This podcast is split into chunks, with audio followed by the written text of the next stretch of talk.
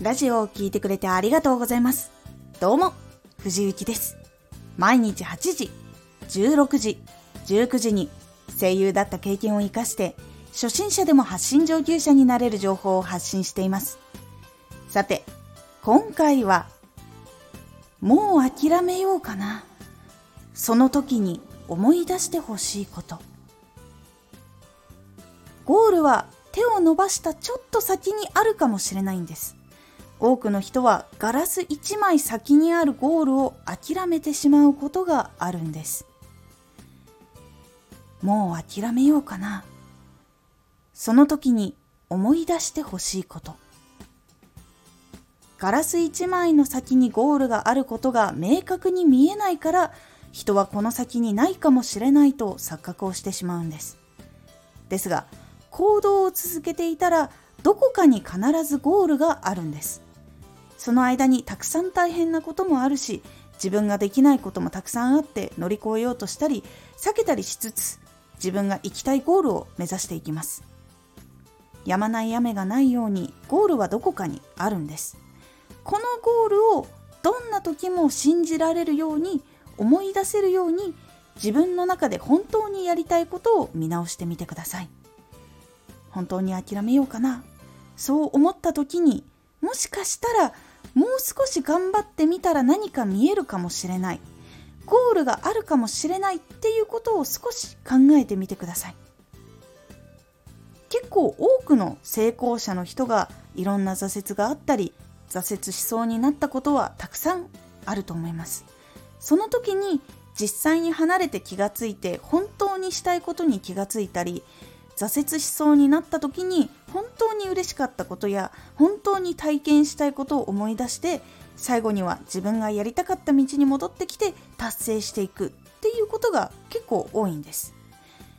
諦めようと考える時はゴールも希望も見えないけれど実は厚い雲に覆われていて見えていないだけでその雲が気持ちが落ち着いたりとか本当に達成したい気持ちが戻ってきたりとか多くの人の心が動いて助けてもらったりして少しずつ薄れてゴールが見えるようになることもあるんです。本当に思い出してほしいことは向き合い続けた先は必ずゴールがあるということです。諦めなければ必ずゴールは存在しています。それはなりたい自分なりたい叶えたいイメージがゴールなんです。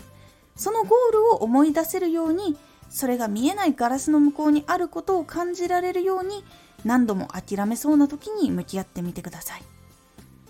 本当に悩んでいる時は本気だからこそ得られるものっていうものもあります。苦しいけど悪いことではないので諦めようかなと思った時